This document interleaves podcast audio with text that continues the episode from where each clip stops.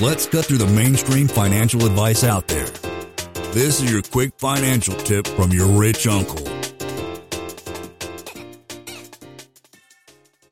So hypothetical question here, because it's always hard for us to determine like which one is the biggest liability, outside in, inside out.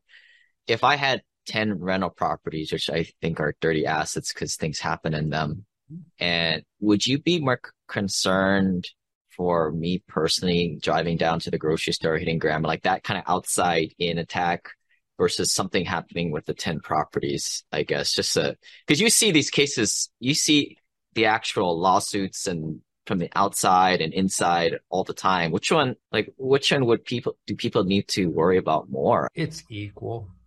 People get sued for the most random things because you can never predict when a lawsuit's going to happen. You're right. Driving down to the store two years ago, I was driving to a restaurant in around near Christmas time for dinner, and it was raining. It was dark, and some guys walking across the street in all black in an unlit street. I'm like, you idiot. I almost clipped him. My wife freaked out and because I couldn't see very well because it was pouring down rain.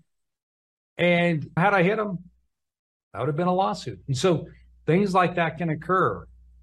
But at the same time, I've got a whole bunch of emails and letters from clients that I use in my presentations, even where I show people, hey, this person bought a piece of property and they're being sued because this is what happened.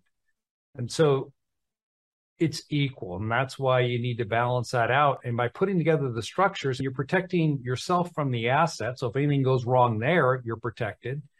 And you're also protecting the asset from anything that you do. So you get two forms of protection by putting it into effect. Yeah, I would also mention if you're a doctor or a high liability profession, even like a real estate broker that are going to get sued all the time, that potential for that outside in attack is probably much larger than the average W 2 employee out there. That's what Clint's saying. So if an investor is dumping all the rental properties, going into syndications deals as a passive investor, then they don't have to worry too much about the liability from the investment, but they still have to worry about the outside. They themselves are the worst enemy or the liability at that yeah. point. So actually, a physician client one time called me up and this was classic. He's a physician client. He was at the time, he wasn't. And he said, Hey, there's a judgment against me that's coming down, and I'm about to have a liquidation event with a syndication that I'm invested into. How can I word it to this deal sponsor that's running the syndication that I don't want to receive that money right now, and I want them to hold it until after this thing uh, all plays out? And I said, really? You think they're just going to make an exception for you and say we're going to liquidate out our every other investor in this deal but for you we're going to hold on to your funds because you're afraid that they're going to go to a creditor? I said that's not reality.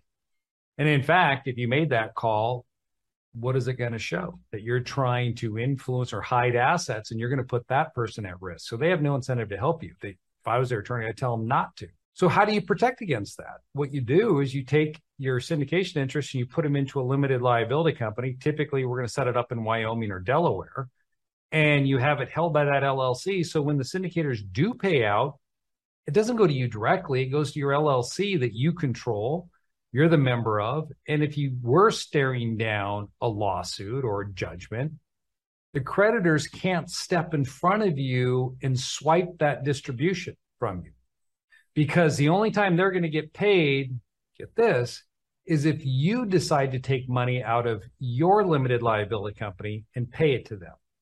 And I haven't met a person yet that's been in that situation where they say, "Yeah, I've got 500,000 sitting in this limited liability company. I'm just going to start taking distributions to make sure my creditor gets paid." More likely, they're going to say, "I'm just going to reinvest it, sit on this until that judgment expires, and then I'll start taking my money out." That's how it works. But most of the time, you're never going to get there. And the reason why is because attorneys understand how all this works and they're going to settle. One of my clients in Los Angeles, $1.7 million judgment entered against him earlier this year. And of course, he's tripping all over himself, freaking out. He's going into a debtor's exam. He's saying, What do I tell him? I said, You have to be completely honest. You disclose everything that they ask. And so he started going through and telling them how to set up LLCs. He was using myself as his attorney through Anderson. And they pulled up our information on Anderson. And there was three attorneys that were grilling them. And they started conversing amongst themselves. And then they turned the mic off, turned off the camera, they did a re they took a recess for I don't know 15 20 minutes. They came back and they said, "Listen, I understand you're using this firm. You've set up the structures you've already disclosed. We don't need to continue on if you're willing to accept $400,000. We'll settle today for 400 grand. 1.7 million to $400,000 once they knew what they were up against. Calls me up. He goes, What do I do? I said, What do you want to do? He goes, I want to take it. I said, No, you don't want to take that. That's just their opening offer. They're going to go lower. They just showed their hand because they knew they wouldn't get paid otherwise. And so, sure enough, we went lower, or he did. And that's the point why you have this stuff because it puts you in a stronger position.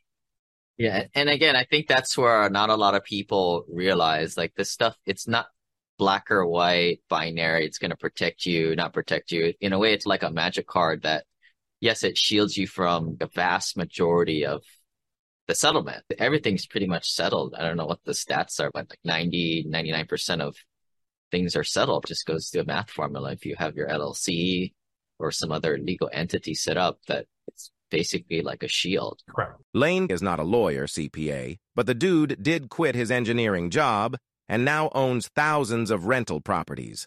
Learn more about the secrets of the wealthy. Join our community at thewealthelevator.com slash club. And if you're looking for a longer form podcast, also subscribe to the Wealth Elevator podcast.